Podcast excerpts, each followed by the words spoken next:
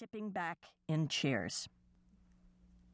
Sally and I like tipping back in chairs, but it hurts Sally's grandmother, Willie, to see us do it. That's because Willie's childhood friend, Sarah, tipped back too far in a chair the day she graduated from high school and broke her neck and died. Every time Willie sees someone tipping back in a chair, she tells that person about Sarah, about the navy blue velvet dress she was wearing, and how fast it all happened. When I see Sally tipping back in a chair, I give her a look and snap my yellow rubber band.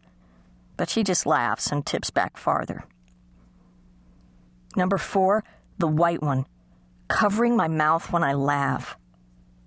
Once at a restaurant in Utica with my parents, I saw a girl with short hair and slightly long bangs. She covered her mouth with her hand when she laughed. And since she seemed to laugh all the time, her hand was constantly covering her mouth. It annoyed me, the sight of this girl constantly laughing with her hand over her mouth. She was irritating. Then I realized that it was one of those restaurants with a mirror running all along the opposite wall, so that what you think is a whole other room is actually just the reflection of the room you yourself are sitting in. The irritating girl was me. Number five, the pink one whistling under my breath so that it drives other people crazy. I'm not a good whistler. What I call a whistle is a mutant form of whistling that sounds like the faintest recorder in the world playing itself out of tune. That's what Sally told me once, anyway. There's another rubber band, too, number six, purple. It's the one highest on my forearm. It hurts the most when it's snapped. What I tell people, if they ask, is that my purple rubber band stands for Remember to wear your glasses. When I put my glasses on, the world is sharp edged and bright. When teachers ask why I'm not wearing my glasses, I tell them that I just forgot to, which is sometimes true, but sometimes not. Most people don't know that a little fuzziness isn't always a bad thing. There's another reason why I keep the purple band on my wrist. But that reason I don't talk about. Chapter 2 Sally Hobart is my best friend. Here is a partial list of what I know about Sally. Name Sally Wilmarth Hobart. Favorite smell wood smoke. Favorite kind of cheese Limburger. Favorite season spring. Favorite color White. Best friend, Eddie Becky. Favorite food, chocolate covered sprinkle donuts from the bakery at the back of Jewel's Groceries. I know so much else about Sally her favorite books, the contents of her locker, the fact that on Cheese Pizza Day she will buy instead of bring her lunch, her preferred Monopoly piece, the only piece she will play with, the dog, because she's always wanted one. She used to suck her thumb, but forced herself to stop. Her favorite class is earth science. Favorite body of water? The meander that twists its way through the meadow below her house. Favorite place in the world? The cabin, where every summer we go camping. I could make a list of everything I know about Sally, but I wouldn't because Sally says that my lists are spontaneity crushers. Willie says that Sally is a sugar fiend. Sally, Willie says, consider the cave children. Did they wake up in the morning craving chocolate covered sprinkle donuts? Cave children probably ate bloody chunks of raw meat for breakfast, Sally says, and they lived in caves. I'd rather live in a house and eat sprinkle donuts. Willie thinks of herself as an anti sugarist Given a choice between salty and sweet, Sally's grandmother, Willie, will choose salty every time. That's why she prefers crackers over cookies. She bakes them herself. She rolls the cracker dough out thin on a cookie sheet and pricks it all over with a fork. After the dough is baked, when it's brown and cool, she breaks it into pieces. She bakes all kinds of crackers cracked pepper parmesan, plain soda, Vermont cheddar with maple syrup. Sometimes I look up cracker recipes in the library so as to test her with the names of weird ones. Crackers I had never even imagined the existence of. Sally's grandmother knows all about. But still, she buys sprinkle donuts for Sally.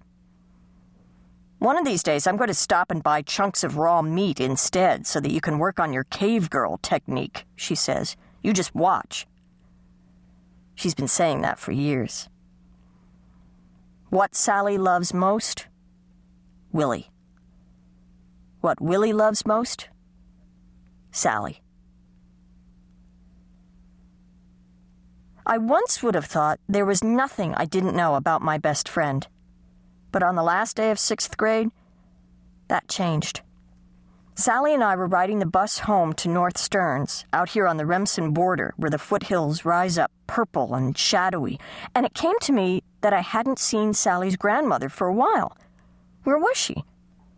Why was she not tromping her way south along Route 274, scissoring both her arms at us to say hello as we passed her? Where was she? Willie, with her green pail and her keep away the dog stick. I realized that I had not been to dinner at Sally's house in a while. I could see the red and white checked tablecloth that Willie spreads in my honor, and I could smell the spaghetti sauce she makes for us, her hours long spaghetti sauce, whose secret ingredient is V8 juice. Yes, V8, bubbling away on the stove. Sally? Where's your grandmother? Sally was next to me on the long green vinyl seat of the bus, eight seats behind Shari, the driver. Sally had opened up her lunchbox and was eating the apple she hadn't eaten at lunch. She usually saves something for the bus ride. It's a long one, especially the way Shari drives. You would think, looking at her, that Shari would drive fast and curse a lot, but no. Sally? Sally munched on. Is she sick? She's fine, Sally said, around her mouthful of apple. Why isn't she out walking then?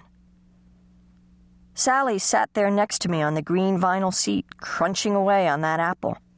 She didn't look at me. Something flitted through me, a shadow of a feeling that made my stomach flutter. I gazed out the bus window and willed Willie to appear. I willed her arms to be up in the air, waving her hello to us. I willed her to be around the next curve, her big smile and her green pail. She wasn't. Sally didn't say anything. I felt for my purple rubber band. Snap.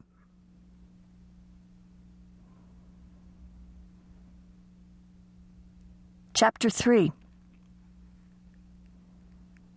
In the woods behind the cabin, a blue bicycle hangs in a tree.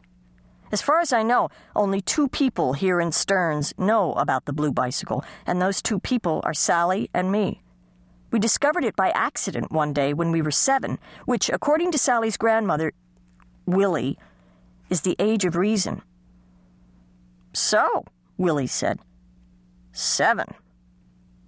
It was July, the summer after second grade. Sally and I were born in July. We were standing in her kitchen. Seven, Willie said again. The age of reason. Has the world unfolded itself to you in all its mystery and power, and do you now understand your purpose in it? Sally and I looked at each other, then back at Willie. We nodded, but we had no idea what she was talking about. Excellent, she said. Have a cracker. We ate our crackers and went out to the woods near the cabin. Maples and oaks, mostly, with a few butternuts here and there. That day, we went farther than we had ever gone before, into what felt like deep woods. It was Sally who saw it first. She pointed, and my eyes followed her pointing finger. Is that a bicycle? I said. Sally lowered her finger. Yes, it is, I answered myself. It's a blue bicycle. We stood there, shading our eyes against the sun and staring up at that maple tree, the maple tree where a blue bicycle hung suspended, its frame and one tire wrapped around, grown into, the branches. The blue bicycle had been in that tree for a long time. Even at seven, we knew enough to know that. We weren't